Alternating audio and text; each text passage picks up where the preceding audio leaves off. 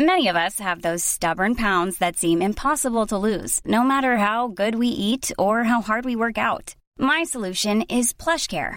PlushCare is a leading telehealth provider with doctors who are there for you day and night to partner with you in your weight loss journey. They can prescribe FDA-approved weight loss medications like Wegovy and Zepbound for those who qualify. Plus, they accept most insurance plans. To get started, visit plushcare.com/weightloss. That's plushcare.com/weightloss. Hey, Raising Rebels family. Thank you all for tuning in. The feedback has been incredible. We're so excited to have Raising Rebels out in the world and know that it's connecting with so many people. Our goal is to build community and to free our children. So please share this podcast. Follow us on social media at Raising Rebels Pod on Instagram and join our special private Facebook group where we invite parents to continue the discussions from each episode. We love hearing you, so continue to DM us and contact us at our website, www.dominosound.co/raisingrebels. Blue, how is your mental health? I feel like prepared to go into a spiral, a mind spiral. You ever done that? You worry you're going to spiral into insanity? Yes. Yes, I am. Do you worry often that you're going to spiral into insanity? I'm afraid eventually I'm going to break. Yes. Stand up, bustin' and fightin'. Hi. I'm your host, Nalika Radway, and this is Raising Rebels, a podcast about oppressed parents raising free children. Rebel in the morning, rebel in the evening too. Each episode of Raising Rebels features courageous conversations with parents and my three girls, Lori, Moxie, and Blue. Today, we are joined by one of my friends, tech expert, entrepreneur, Glenn Holland. Welcome, Glenn. Thank you. Thank you. Good to be here. Today, we are talking about mental health and how we teach our children to be in care of their emotional selves. The podcast by thinking about how we're feeling. So give me one word to describe how you're feeling right now. I am feeling, I would say, cautiously hopeful. Okay. I am feeling...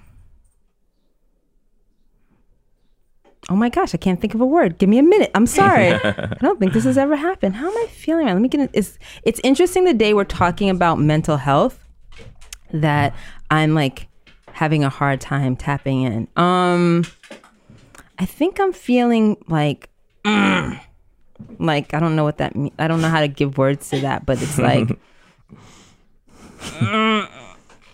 yeah. Tight? Okay. Maybe? Like, I don't know. Okay. So, Glenn, tell us a little bit about yourself. Okay. I am originally from Brooklyn. I grew up not far from here, actually.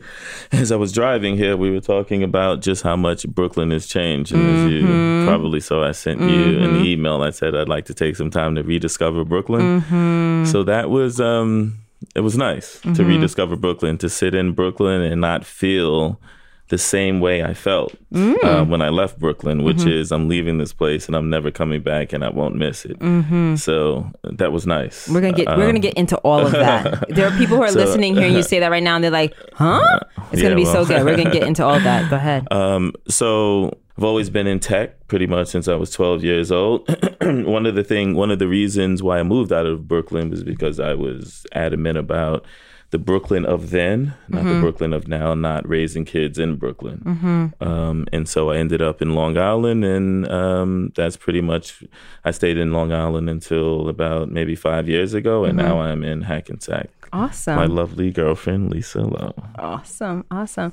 Tell us a little bit about your children. I have twins, two 17-year-olds who will be 18 years old this year. Actually, in a few months. Wow. They're opposites in a way that brothers are opposites, but in a very, very significant way. And I guess that happens with a lot of people. One of them's headed to Rutgers. The other one is still trying to figure things out. He's doing a good job. But his struggle is similar to a lot of people's struggles, similar to my brother's struggle and similar to my father's struggle, to my uncle's struggle, and that obviously is what we're here to talk about, is mental illness. Awesome. They're doing great, but they have theirs. Well, we're here together. Today, when I was preparing and thinking about the conversation around mental health, I thought a lot about the conversations I'm often having with young people about their mental health and how do they take care of themselves and how do they talk to their parents and how do they know how they're feeling. And something that comes up often is, as young people, adolescents, teenagers particularly, talk about what's challenging, they talk about being blocked. They don't use that term, but they'll say things like, I don't have the words, or I don't know how to feel, or I can't talk to my parent, or just there's something I'm trying to get through to on the other side that I can't reach. And I feel kind of closed. Like I feel kind of stuck. Mm-hmm. I feel kind of blocked, you know? And so in thinking about getting ready for our conversation, I asked all guest parents to do recollections. And the point of doing the recollection is to get us in touch with our childhood selves. Many times when we're thinking about parenting, we think about like who we are now versus what our children are experiencing. So today I asked you to do a recollection of a time that you felt blocked and what feelings came up then, what do you remember, how it impacts your parenting now. So do you want to share your story? Yeah, I think the first thing that comes to my head is, I think I was about, I'm going to estimate, I don't think I was in junior high school yet, so I'm going to say I was maybe 10 years old. And my father had called a family meeting. And the family meeting was a little weird. It's probably the first family meeting that I remember. And what he said was, when we sat down, he said, all right, so, you know, I just want to talk about this family. And I just, you know, I'm not really sure. It's kind of like what's going on. Of course, I'm paraphrasing. Mm-hmm. But, you know, I just feel like, you know, this family, it isn't going right. Like things are, you know, pretty bad and, you know, things don't seem to be going right. And if anybody, you know, has anything to say or, you know, can kind of say, you know, what the problem is, you know, now's a good time. Right. Wow.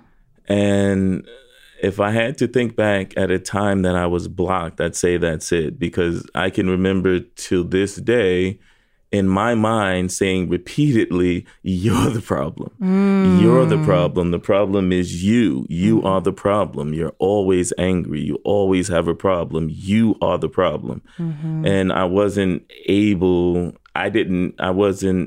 to say that without thinking about what the consequences would be. And I'm sure the consequences, even though we were in a safe meeting about the family, I'm sure that the consequences of actually saying what was on my mind wouldn't have been good. And so I'd say that's at least one occasion that immediately comes to my mind where I feel like there was something I absolutely needed to say as a child and it wouldn't come out.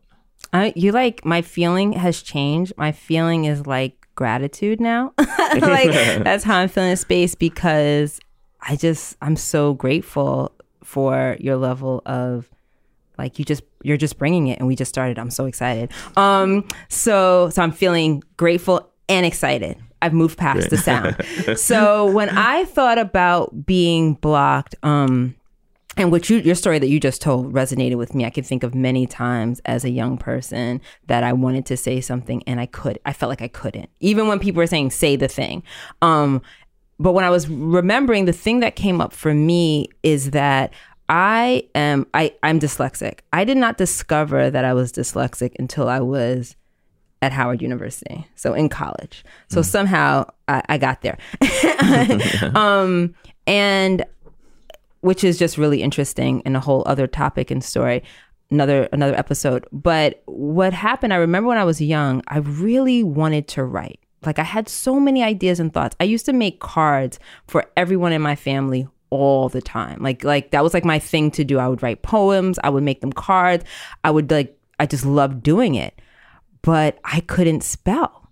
And I knew like a word would come in my mind that I wanted to say, like, I don't know, inspired or casually. Like I can't, like, just like my brain could think of these words, but I could not spell them. And so I would like make it smaller, right? Like I would want to say, I am exhausted. And I would say, I am feeling sad. You know, like words that were very like accessible to me.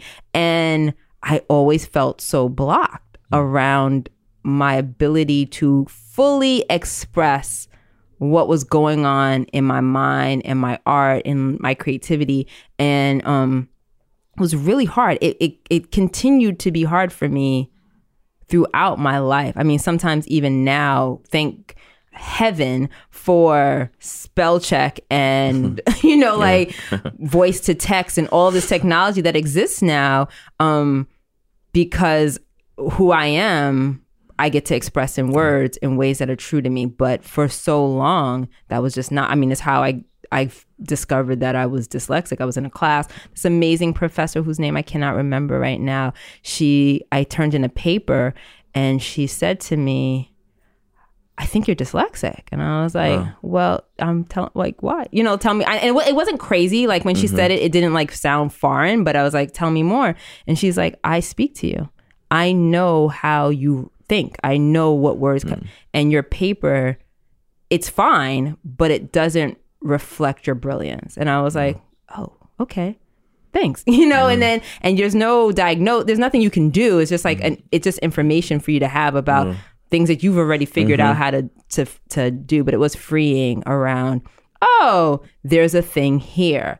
And when I think about this conversation about mental health, that idea of knowing that there is something that's happening that is outside of, first of all, my control, and then also my understanding, and also no one else understands it. When I found out as a young adult, it was freeing. I wonder how it would have impacted me when I was young. Because I have a daughter who is dyslexic also. And what it has done for her, where I'm like, oh, good, you know, so young, because you can do something about it, or you can engage with the world and know it's not you, it's this dyslexia. And her response to it is very different. Her response is like, she doesn't want to know. Like, she's like, I'm broken, and I know the name of what my brokenness is. And so we're constantly trying to have conversations about like that. And so I wonder if, I guess like where I want to start with our conversation is, did you have words and language for the things that you were feeling, or the things that the people in your family and the mental health issues that were going on, and like all of the stuff was going on? Did you have words for it?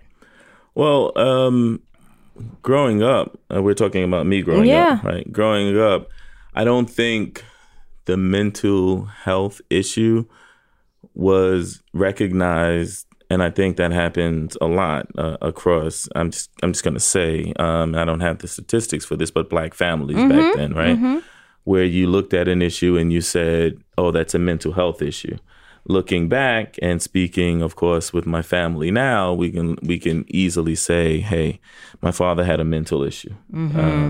His brothers had mental issues. A lot of them did things where we would just consider them crazy, but they were actually mentally ill." Looking at as we kind of progressed and we grew up a bit, as my younger brother turned, I think, 17 or 18, he started to kind of have mental health issues, which we still kind of ignored. He would kind of, his behavior was erratic, but, you know, we just call people hard-headed. And that's it. We had one definition for all mental illness, which was hard-headed, right? And so it wasn't until I was over in my 20s where I could kind of like look at him and say, no, this is a little more. You know, when he looks at me, things I've known him since he was a baby, and things look a little different now. His eyes don't look the same. He doesn't follow me the same way. I'm having trouble following his conversation. So I could say to myself, you know, and outside the context of other people saying, hey, he's just crazy, he's just, you know, something's just wrong with him, I could say to myself, no, this is a mental illness that he can talk to someone about. Perhaps there may be something that someone may be able to help him with.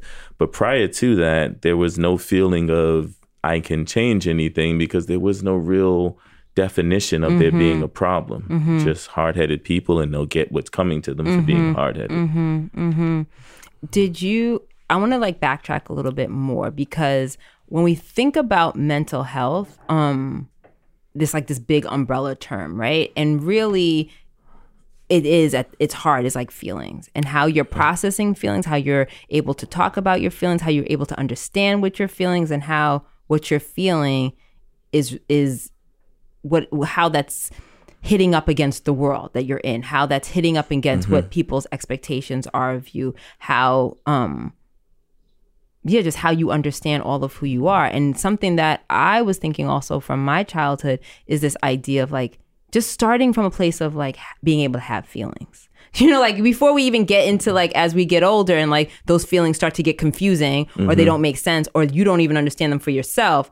How, like when you were young, did you get to have feelings? And so that's a question I have for you. When you were a young person, did you get to have your feelings? Oh, yeah. I definitely say yes. I got to have my feelings as a young person, and I think, unfortunately for most people, my feelings all bundled up to one sort of definition, which was anger. Right? So I wasn't able to take different pieces of what's happening in my life and say, "Hey, you're disappointed about this." Or, hey, you know, this is happening with, let's say, like your mother, and you feel like you feel hopeful for her that these things might happen. That I definitely had a lot of feelings, but, you know, I think my feelings all translated into anger, and they all translated into, in a sense, in that time, a imitation of what, you know, the mental illness that you see, because and one of the things that I want to talk about as we talk about mental illness is that mental illness is hereditary in different manners. Like people talk about mental illness and they say it's hereditary in the sense that it may come down in your genes. But there is also mental illness in the sense that as you behold someone, as you grow up with someone that behaves a certain way and a person acts a certain way, and you begin to see that constantly, your reaction, your thinking, and your reasoning become very similar to that person. I want to like interject. So you're saying that when you were a young person, you had a lot of feelings, but the way they were expressed is through anger? Yeah. They all kind of bundled up into one emotion, even though there could have been 30 of them. Yeah. There was one emotion, which is anger. And do you have an understanding of why that was? I think, I can only think, but I mean, looking back, I would say that it's because not many other types of emotions were kind of discussed back then within the Black community, right? Anything that happened, you're just angry. That person got really angry, or that person got really tight, and that person really flipped out about this. That's so funny. That's what the word I used to describe how I was feeling in the beginning of the show. Tight. Yes. But, you know, so that's which why wasn't angry. It was a thing. Yeah. And even as I got older, I realized that I was still kind of using the same definition for everything. Yeah. It was any feeling that I had would always be defined as anger. Right. And so I would say I definitely had emotions. As I look back, I could say I was scared. Yes. You know, I heard a country song I was listening to. You heard a country song? I love country music. Side note, I love country music. I love it. So I was listening to a country song that reminds me of me and my brother. And when I listen to it, it's hard not to choke up. But it's a guy, he's looking at a picture of him. Actually, his son, I think, is looking at a picture of his dad when he's younger. And he realizes the picture is of him and his brother. And he tells him, that's me and your uncle trying to grow up. And he's like, you know, you can't see everything that's happening in that picture, right? It seems like it's all black and white, but trust me, there was much more to that. That was me and your brother just trying to survive, right? Wait, and this is all in the song? Yeah, it's a beautiful song. Oh, yes. It's a beautiful song. What's the name of the song? It's called In Color. It's called In Color. That's a beautiful name. It is really good. But it reminds me. It reminds me. When I hear this song, I think about me and my brother in the room and everything that's going outside of the room that we hear, that we're listening to. Mm-hmm. You know, if I show you a picture of us in our room, you'll never know, right? Mm-hmm. But we know we were trying to survive. Mm-hmm. We had to get through that period, you know, so... and that was fear. That wasn't anger back then. When you're young, you have much more than anger when you're young. Absolutely. You have all kinds of other emotions, and then slowly they kind of creep up into one emotion. And I think that's what I think it's like it's what you're allowed, especially as a black man. Even for black women, right? Like the angry black woman. Like the only thing you're really allowed is anger, versus the complexity of all of the feelings that you're having. And I want to say, I mean, when I was a young person, I definitely feel like I got to have a lot of feelings also, like, and express a lot of feelings, but then different from what you described. I think there was maybe it is similar, but this feeling of like how I express my feelings were going to have negative impacts on other people. Like, do they have space for it? And I start to block myself, right? Like I want to make my dad happy. I want him to come over. So I'm not going to be fully this thing because there's no space for it. Or I really see my mom struggling right now. And so I don't want to add to it. But you're having all of those feelings also at the same time and like thinking about how that works. So now fast forward, you have these two boys. Do you allow them to have their feelings? I do my absolute best at that. Mm-hmm. And I think, I'm just going to throw it out there. In my opinion, I think I've done a good job because I'm constantly frustrated by the feelings that they have.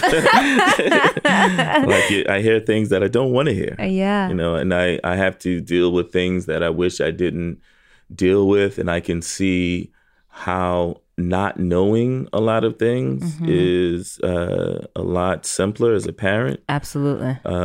But I will say that that being the case, I'm still really happy that I took this path. Mm-hmm. I'd prefer to have a path that's a lot more painful for me, a lot more sleepless nights.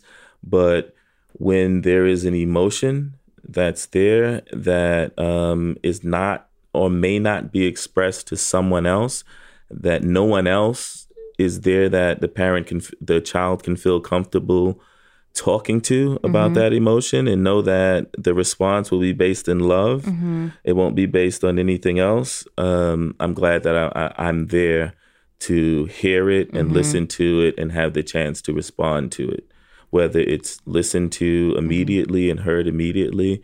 But I think that is an absolute precious thing to have as a parent.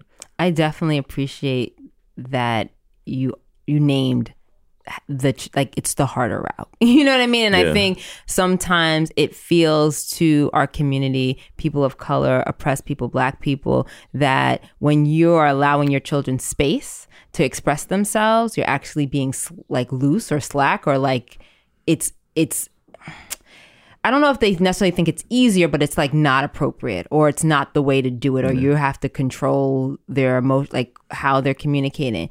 And it's so hard. Yeah. It's a labor, like it takes a lot. What makes you think you might break? Because I do the thing where I spiral. You see me spiral. Like I'll be worried about something and then I'll just like spiral to the worst possible scenario and I'll just like go down a rabbit hole.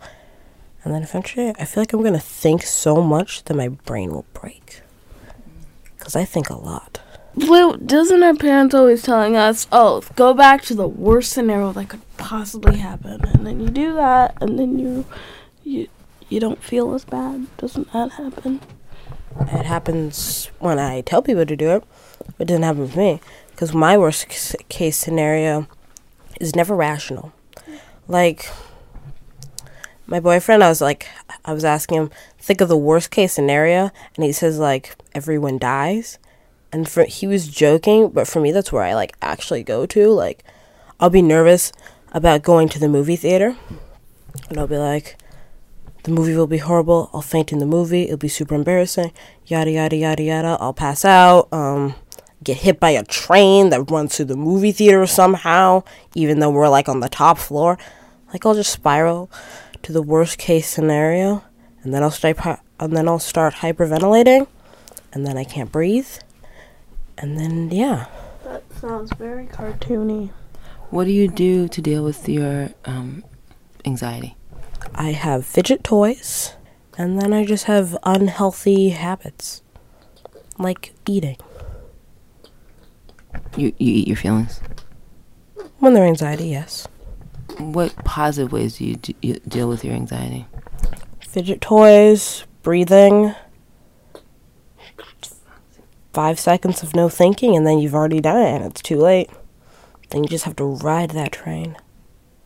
What do you mean 5 seconds of not thinking? It's like jumping off of a plane. When you're ready to pop the question, the last thing you want to do is second-guess the ring. At BlueNile.com, you can design a one-of-a-kind ring with the ease and convenience of shopping online. Choose your diamond and setting. When you find the one, you'll get it delivered right to your door. Go to BlueNile.com and use promo code LISTEN to get $50 off your purchase of $500 or more. That's code LISTEN at BlueNile.com for $50 off your purchase. BlueNile.com, code LISTEN. You have 2 boys, I have 3 girls. There's a lot of feelings. There are a lot of feelings that are happening in our space, and sometimes those feelings are like atoms, you know, knocking up against each other, creating a lot of energy that can't be contained, and it trickles out. You know, I'm watching Chernobyl right now, so atoms and radiation all is big in my head. But like, it's that kind of thing. Like you just like it's hitting up against each other, and it has a lot of impact and effect. And for my girls, sometimes that's what's hard. What's challenging about the way they express their feelings is the talking to about like, I'm feeling this and I want to talk about it. I can do that. What it takes to get to the talking to is a journey. So we don't come home and like, oh, how you feeling? Like, oh, mom, today so-and-so said this and it really hurt my feelings and I'm feeling a little stressed out. No. We come home and there's a lot of expressing of those feelings that I then have to decipher. Mm-hmm. So sometimes it's a lot of like moodiness. Sometimes it's crying for no apparent reason. Sometimes it's locking ourselves in the bathroom. Sometimes can't eat anything. Nothing is right. You're just not you. You know, like you're not you settled or like in your space, but it's not obvious. And then when I'm coming home and I also am having lots of feelings and I'm also distracted by like the life and like what's happening in the world, you kind of have to slow down and have the capacity and the energy and the space to like see, oh, you're trying to show me something. Yes, you're trying to tell me something. You're trying to tell me something. You're trying to communicate something to me. Oh, wait a minute. And then sometimes I'll ask, and I'll have to ask many, many times. It's funny. I know there's like I laugh about this because I'm that parent who like I'll force a conversation. You know, there's other parents, like other people, like I'll ask, and if they're not ready, I'll give them time. I don't give anybody because I don't have it, and I might forget to come back to it. And so I'm like, "You're obviously upset right now. What's going on? Nothing. I'm fine. Okay, come sit down. And when you're ready to tell me, you can. But we're not moving from this space until you do." And they'll get to it really quick. The youngest one, so I have like 3, right? One is 13, 11, and then the 7-year-old. The 7-year-old. She's the hardest to crack. Like she is like Fort Knox with those feelings. You cannot like. She'll have a face like I'm fine. What? And then like, all right, give me a hug. And physical touch breaks her. Like she's just the weeping, all the things. It just like comes out. But if she doesn't touch you and you don't touch her, she could probably go all night. Like she could be hardcore forever. And then. With Moxie is much more giving of the feelings, and Blue is like eye contact. Like she can't. She's such an honest person. Like she cannot look you in your eyes and not like let it flow. Yeah. So how do your boys express their feelings? one of them. So let's talk about the youngest. The youngest, well, and I say it's youngest, so interesting. Twins. I know, but it's a real twins, thing. But the second one to come out. I know. The twins is real, though. Who's the youngest, the oldest is a real thing. Yeah. It's a real thing. So he is very careful. Mm-hmm. He's very, here's a little hint. Mm. Probe more. Mm-hmm. You know, okay, so this is what I'm actually trying to say, but don't go too deep into it. Mm-hmm. This is, I'm the conductor, like I'll conduct this conversation. He will. Yeah, yeah. Okay. He's the conductor. He's like, I will. Okay. Yeah, so I'll mention this thing and now you do your job. That's the way I see it. Mm-hmm. I texted you and I asked you this very simple question. And as an example, the question, if I remember correctly, was how do I get a more optimistic attitude? He texted These children, me that. Right? I mean, I gotta. Okay, sorry. Yes. So and as a parent, mm-hmm. right, you have to understand that is not a question that you ignore. Right? Yes. Doesn't make a difference how many things you're doing. You're like, wait, what is this? Yes. There was something behind. Absolutely. That, right. So, so that's an example. But once we start the conversation and, I kind of get, as a parent, you always get a feel for what this means. He wants to talk about a certain thing and certain things are going on. And just to give you some background, their mother is also mentally ill. Mm-hmm. So understanding the impact on the child, mm-hmm. Not only because their mother's mentally ill, but because I have custody and mm-hmm. I've had custody now. She hasn't really been able to see them. Mm-hmm. And when they see her, she's still mentally ill mm-hmm. and she speaks in that manner. There's no way for me to understand the impact. I don't know it. Yeah. So the only way for me to know it or guess at it is through my conversations with them. But you know it because you lived it. I don't know the impact of having. I never had a mother she was unable to base her conversations in reality. Mm-hmm. I had a mother that I cared about deeply. I had mm-hmm. a mother that not that they don't, mm-hmm. but I had a mother that, as far as I was concerned, her biggest issue was the man in her life, mm-hmm. right? Mm-hmm. And that was what I worried about. Mm-hmm. I didn't have a mother where I would have conversations with her where the things she would say, I would have to pretend as if they made sense. Mm-hmm. Because, let's be, mm-hmm. I personally feel to have a conversation. As an example, one of my sons who is mentally ill, I mm-hmm. had a conversation with him a few weeks ago that was just heartbreaking mm-hmm. because the conversation wasn't based in reality. Mm-hmm. And to see someone that you love and knowing that their brain is so out of focus at mm-hmm. the moment that you have to figure out how can you possibly navigate them mm-hmm. back to focus. And in a lot of cases, you don't mm-hmm. know how mm-hmm. I know that it's difficult, so I have to think about how difficult can it be for the kids. And the only way for me to really know that is for them to tell me. Absolutely, everything you said, absolutely. And I think what I mean when I say is that many times as oppressed people, which I think we are, we don't necessarily understand how resourceful the experiences that we have are to make connections. So we might not know exactly, you may not know exactly what you said. You might not know exactly what it feels like to have a mother, but you know what it is to love someone, mm-hmm. right? You know what it is to depend on someone, and you know what it is to just want something from someone and they can't meet you. Do you know what I mean? And so regardless of the details of it, there's a way that just your openness and your what you're describing right now mm-hmm. comes from empathy and a connection, right? Yeah. You know what I mean? So that's kind of what I'm speaking mm-hmm. to. Yeah. Absolutely. But you're bringing something of your experience, something that in some ways you've healed. I think, we've talked a lot about this outside of this podcast, but there's a way that in healing those things that you spoke about with your brother and your father and all of these things, you're able to bring yourself fully to mm-hmm. your son's experiences. And so I think that's a gift. Yeah. So that's pretty much the way Darius I said his name. It's okay. That's we pretty all much say, my youngest. We all say that. Everyone comes here. They say the kid's name because we're having a We're okay. here. That's pretty much the way he responds. Mm-hmm. So it's a very careful, very let him express himself, and as he expresses himself, then I can kind of clue into what it is he's asking for, and then kind of work.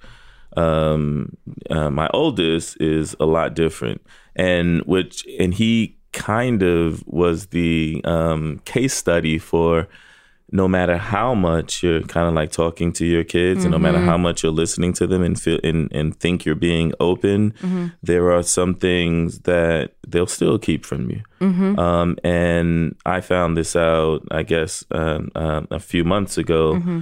when he had a few episodes, his first kind of episode that kind of told me that something wasn't exactly right. It wasn't mm-hmm. necessarily him just misbehaving, mm-hmm. Even though I treated it that way. But he had two episodes which were very in close proximity to each other in terms of time. Mm-hmm. And when he had the second episode, which was pretty much just a blow up mm-hmm. at a place, when I pulled up to see him, he wasn't angry. He was sobbing and crying, mm-hmm. and I was looking at him, and he went and got in the car, and then he came back out, and he continued trying to explain to the person that he had the big fight with what had happened, and I was confused as to why he would even care. Mm-hmm. You know, a fight is a fight, but he was really concerned with the person understanding. Mm-hmm. And then as I was driving home with him, he talked to me in a manner that I hadn't heard before. He told me that when I pulled up, he felt better because he saw the only person that loves him. Hmm. And I never, you know, it doesn't matter, you know, mm-hmm. how long you know a person, you never know what's really inside of them. Because the first thing I said to myself is, how could you think that? Mm-hmm. And then when we got home, he started kind of going into, so he's the open book. Mm-hmm. You don't have, once he starts rolling, you can just listen. Mm-hmm. So he started going into more of, you know, and he used the word overwhelmed mm-hmm. repeatedly. Mm-hmm. Never heard that word from him. Mm-hmm. And so that was, I hope, part of him feeling that the deepest things that were happening with him right now, he felt that he could tell me. Mm-hmm. And mm-hmm. so I didn't have to, you know, find out from someone else. Mm-hmm. I didn't have to suddenly see some really big thing happen. And then the psychiatrist comes and tells me, mm-hmm. these are all the things that are mm-hmm. Wrong with your son. So I was fortunate in that sense to feel when I was done with the conversation that I felt confident that I knew how he ended up the person that he is mm-hmm, right now. Mm-hmm. So it's been good in that sense because, as you mentioned, mm-hmm. you know, my own experiences growing up were more blocking. Mm-hmm. And they may have been blocking in just in terms of my own internal feelings that I can't say these things. Mm-hmm. And part of it was also my mother, because I remember just one time, just a quick aside, that I actually did lose it. Because my father he was in the process of beating my little brother, mm-hmm. and I was listening mm-hmm. in the kitchen, and I was standing in with my mother, and we were both just listening. And mm-hmm. if you ever hear someone getting whipped, it is not a pleasant thing. Mm-hmm. And I remember as I'm listening, you know, inside of me, the rage is growing, and my mother says to me, "Oh no." So I don't realize I say this out loud, but I say, I guess with all the rage I can, that someone needs to hurt him. Mm-hmm. And I remember my mother just screaming, "Hey!" You know, mm-hmm. just staring at me mm-hmm. in full shock, but I didn't realize that I had even said it. Mm-hmm. So in a sense, there was a part of me that knew that what I was really feeling I couldn't say. Mm-hmm. You know, there was kind of... But when you're... Isn't it like...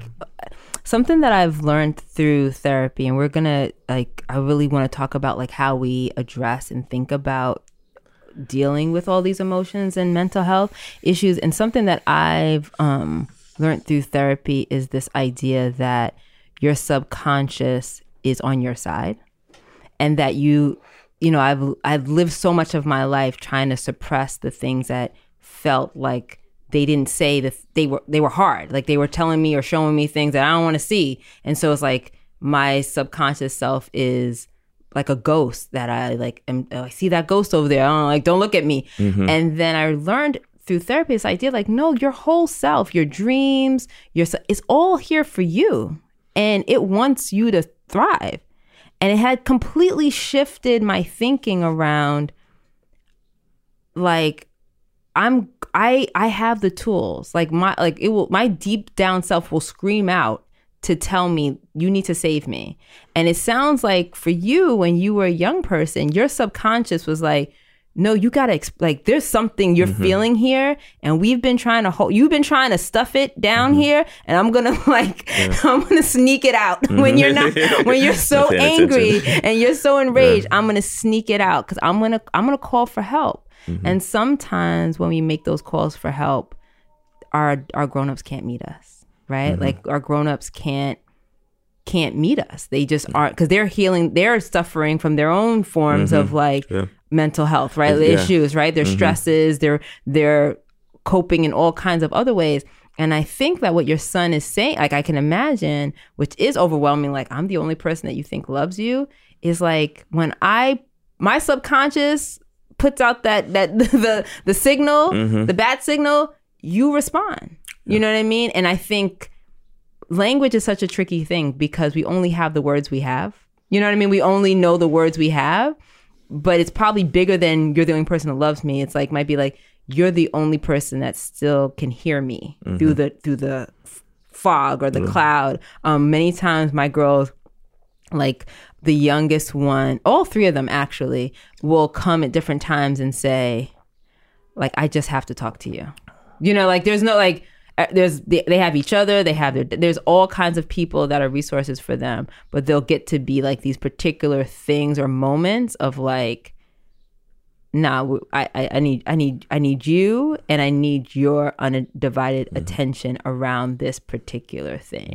I remember one time, I don't even know what was going on with Moxie particularly. I can't even remember it, but she said something to me. Then she called her grandmother and said it to her grandmother. Then she called a meeting about it with the family. And then finally I was like, oh, you need to talk to me. You know, it's like, oh, you're going through all these different ways to like say, I need to talk to you. And she really did. And we sat and we talked and we processed and we got, but it took much more. She's like, I am a middle child. She's the middle child. And there's a way like they cope. Mm-hmm. And I coped. And so, but when she needed me, herself was like, I'm going to just do everything I can to get your attention. So I think that like, that's huge. Had you were going to say something? No, I was going to say, and that is the importance of having someone, like in our case, it's the parent. And mm-hmm. And I think one of the things I think that really helped me with my son is my brother. Mm-hmm. When, like I mentioned, when I was about 27 or so, my brother started having the same kinds of symptoms. And what I remember most was that everyone pushed him away. Mm-hmm. Like there was no place he could go because he was just hard-headed. Mm-hmm. That was it. And even though people are saying, no, it seems like something might be really wrong with him. Like I saw him on the street corner crying, mm-hmm. you know, and as far as everyone is concerned, once he acts a certain way and once he, you know, say gets kicked out of school and once he, you know, is not really listening to what you're saying, you tell him to do one thing and he's doing something else. You're classified and not classified as being someone mentally ill. You're just classified by the family and by whoever as just being hard-headed and mm-hmm. stupid and blah, blah, blah. And I remember there was a time where he showed up to my front door almost unexpectedly.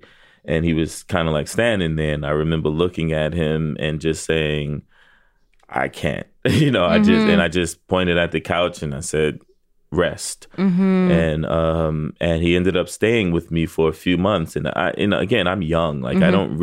I wasn't really paying attention to what it was. Mm-hmm. But what we did was we did simple things. We went to breakfast. We played basketball. We went for runs in the park. And then a few months later, we had a wedding and we went to the wedding and everyone kept asking, what happened to Corey? And I'm looking over at him thinking, what are they talking about? Mm-hmm. Because in my mind, that was always Corey. Mm. You know, and I understood that he was going through issues, mm-hmm. but I always know this Corey. Even I knew what he was doing, but this was the Corey. Mm-hmm. And it occurred to me that it was the fact that he was just relaxing, just not, that no one was stressing and no one was saying, you better go do this or you better get out of here. I don't know where you're going to stay. Mm-hmm. And not that I don't understand that that happens mm-hmm. because mentally ill people can be extremely difficult to mm-hmm. deal with. But having someone that allows you the space when your mind is going at 100 miles an hour allows you the space to say, okay, I hear you, mm-hmm. I understand, and I will be patient with you, mm-hmm. right? I think it's like extremely important. And I learned that with my brother because mm-hmm. I didn't know it would have that effect, mm-hmm. but it had a really good effect on him. And so, you know, again, I take that experience mm-hmm. to raising my son now and it's difficult, you know. Yes. It's difficult to remain patient, yes. and I'm not even going to pretend like I do all the time. Mm-mm. But I know that what I need to do always is come back to that. Mm-hmm. And so, because I believe that for anyone, whether your mental illness is hereditary in the sense that it's genetic, mm-hmm. or your mental illness is in the sense that you're copying someone that you have seen and has convinced you a certain way, they need patience, and mm-hmm. they need someone to understand that. You know, you're with them and, you know, you'll help them. So how have you talked to both your boys, right? Like, so one of your sons has something that would be diagnosed as mental illness. And then you have a child who's just a person in the world trying to figure out how to be a grown, you know, like how, mm-hmm. and also similar to you, right? Like has a sibling who is struggling in this way, but also is having their own, you know, reactions, development as part of that process. And so you're trying to guide both of these people in the world of how to like be. And so what has been some of your lessons, strategies, things that like what are you doing? Well, with my youngest, one of the things that I think I've had to talk to him about is understand that his brother's not faking. Mm. He's not just being annoying. Mm-hmm. He's not just prolonging the argument. He's not just doing things that irritate you mm-hmm. because, you know, that's how he wants to be. Mm-hmm. He is genuinely not understanding what you're saying. Mm-hmm. And he is genuinely struggling right now with just life, right? Mm-hmm. So although I know it's difficult, right? You have to understand that you have to put your irritation aside and mm-hmm. you have to say, what can I do right now to kind of help him? Mm-hmm. You know, and I explained to him that, and not in a sense to make him feel guilty, but I said to him, this is your brother, right? And God forbid something would have happened to him, right? Mm-hmm. You have to know that you did something. Mm-hmm. You have to know that you weren't just irritated with him mm-hmm. and you didn't just push him away every time he came around you. And do you tell him your story? About my parents? Yeah. No, about your brother. Like that story you told. Yes. How did he react to that? Darius doesn't react much. He grunts. So you don't know. He didn't share. I gauge his reaction based on his actions. Okay. And so what he started doing was asking me questions when his older brother would be in his room, like, he's in here and I'm irritated. What should I do? Oh. And I'd say, you know, stop. And dedicate 1 hour. Oh. That's it. Just dedicate an hour. Just say, all right, I can't. Glenn, you're going to make me cry in this studio right now. I just want to say right now, you're going to have me in full-on tears in the studio right now. So, but he would do it. I'd say just take out time, just dedicate 1 hour, and then let him know after the hour that you're doing something. But the thing that is hitting me is that so few people get, much less adolescents, is a validation of his feelings. So you're not saying don't be irritated. Yeah. You're saying Of course, yeah, I know that is a real thing right now. Like you, this is hard. You are irritated. Mm-hmm. You have a right to be irritated. Mm-hmm. That is a rational reaction to what's happening to you. And hear how we lead with love, like how and not like give it all up. Like don't just like surrender your entire self and like, you know, fall on the cross or anything like that. But also, where is the space? Mm-hmm. And you're teaching him how to like love himself and love someone else, and think about others at the same time. Yeah. Can you just like deal that out to like to like so many people, so many young men, so many young Black men, to have that sense of like you get to have your feelings and you need to be in care of the people in the world and the people that you love. Yeah. Go ahead. So, sorry. No. But that's it. And one of the things that I told him is that everyone in the family has a responsibility to other people in the family. Mm-hmm. So you can't do it. You don't get to just sit in your room and say he's annoying and I'm not going to do anything to help him. Mm-hmm. And he's been improving and actually doing a lot. So it took a while. It wasn't like one conversation, but. He started to really, come around and at least try. Mm-hmm. And not only from his report, but actually from his older brother's report that, he's been doing a little better. Mm-hmm. He's been doing this. He's been doing that. So that's been good. And with Glenn, the interesting thing about him is that... Glenn Jr. Yeah. Mm-hmm. What he did was when he found out first that he had ADHD, he smiled. I'll never forget that. I was like, I looked over and I said, why would you smile, man? You just found out you have ADHD. Mm-hmm. And he said, well, at least now I know,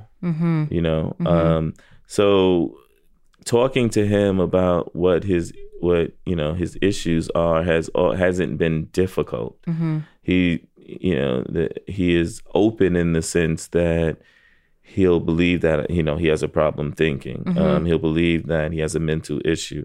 How to treat that mental issue, which is an ongoing thing, I think, in any family with anyone with a mental illness, is how to treat it. It's a totally different subject. Mm-hmm. So talking to him about it and explaining to him that, not everyone is going to be like me. And even, under the surface, I'm not even like me, right? Like you can't expect to say anything you want to me, right? And then expect that everyone to just constantly forget about it. Mm-hmm. That is not reality, right? Like people are going to be angry. Mm-hmm. They're going to hold on to their anger. And then you find yourself in a predicament where your mental illness has caused you to push away the thing that you need most in life, right? Which is a giant conundrum, right? Yeah. You need people to not push you away, but because you're mentally ill, you do everything to push them away. Mm-hmm. And I needed him to understand that it is not that, if you look at the way people exist with you, right? Prior to you acting in a manner that, makes them shun you a bit, you'll see how they really feel about you. Mm-hmm. And then, so the mental illness is something that you need to be aware of, and you need to be aware of the things that happens that push people away. And as you become aware of those things, then you'll be a lot more comfortable with people, and a lot more people will accept you, for what you are. Does he have tools? Tools to deal with his episodes, with his emotions, to like the things that are like, I mean, overwhelmed is such a powerful word. And, I often will tell like my girls, you're overwhelmed, like they're spinning. I always say like, you're spinning right now. I know you don't realize it, but you're spinning around this house.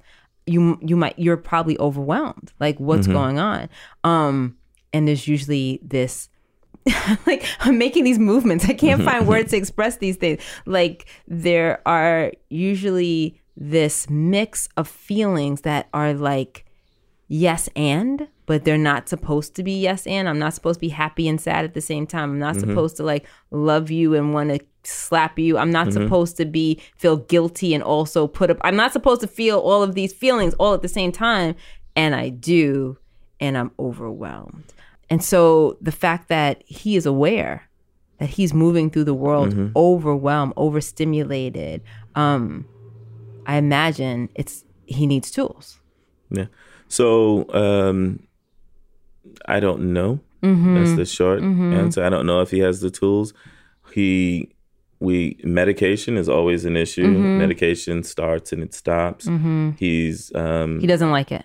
He doesn't like the medication. Mm-hmm. He likes marijuana, mm-hmm. As with, I think, 99% of mentally ill people. Mm-hmm. So we're working with that. We also work on medical marijuana. I'm mm-hmm. hoping to hopefully get with him one day. Mm-hmm. We're doing okay now mm-hmm. In terms of we found a medication that worked. He doesn't like taking medication. Mm-hmm. So I'm not surprised that we ended up changing the hospital medication to just CBD. Mm-hmm.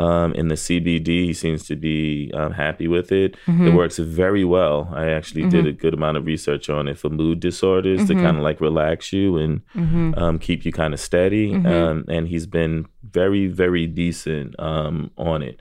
So, and, you know, one of the things that I've been trying to do with him is once he's able to settle down and stop and not really think about the fact that he might be losing his mind, mm-hmm. the fact that, you know, overwhelmed mm-hmm. with life, is to say, okay, now let's focus on getting you kind of like back into the society. Mm-hmm. So one of the things that he did on his own, which is really good and gives me an idea of how much he's maturing in terms of understanding what he needs to do, mm-hmm. is he went out, you know, almost door to door, store to store, looking for a job, and found one. Really?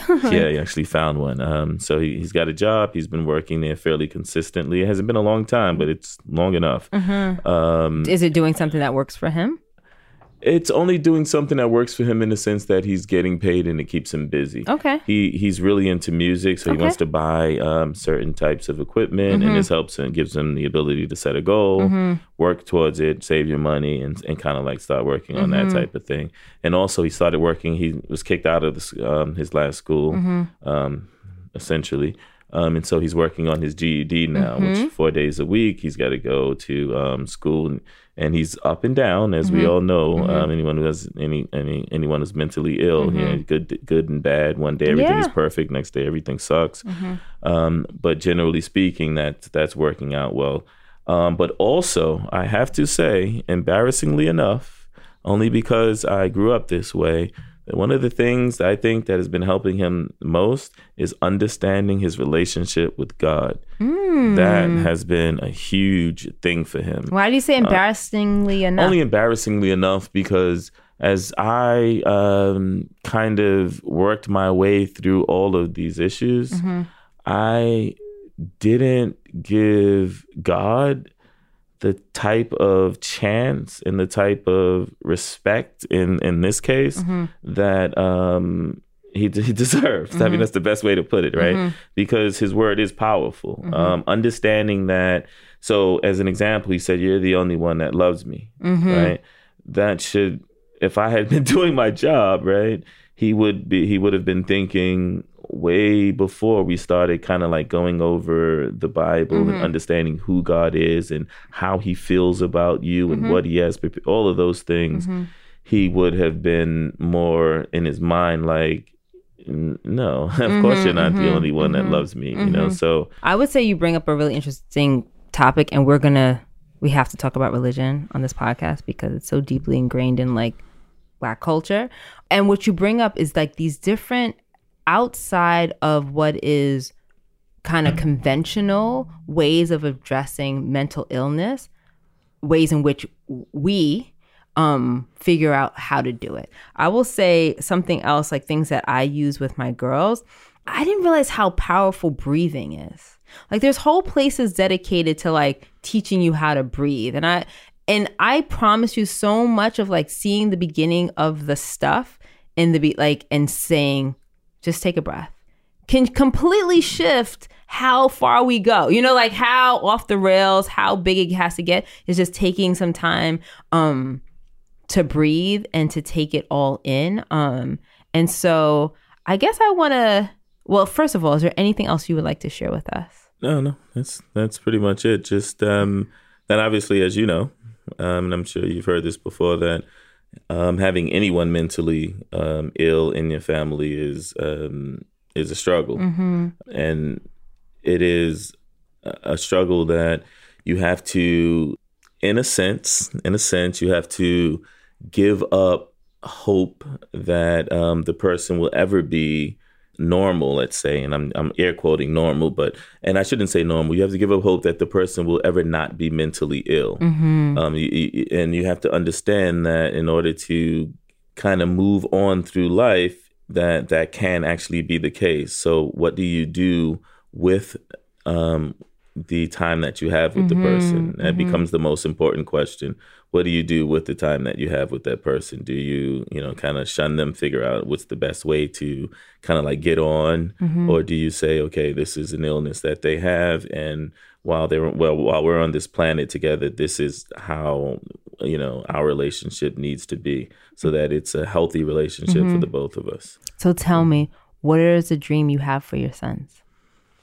I have the dream that whatever it is that they dream, that they're able to go toward that dream and understand that their dream for what they want to do doesn't have to match up with my dream for them in order for me to love them. Ugh. Glenn, I'm going to just like, okay, sorry. So I'm going to thank you so much for sharing your story, for being so vulnerable and honest and open. I know I learned so much from you today. I think the larger community is going to learn so much from you. So thank you. You're welcome. Thanks for inviting me. Awesome. Instead of fussing and fighting. Thank you for listening. We wish you the best of luck along your parenting journey. And know that I have your back. Rebel in the morning, rebel in the evening too. This podcast was produced by Domino Sound.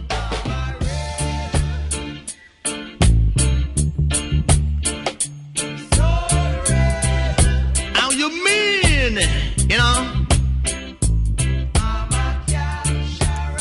Line says a great adventurer.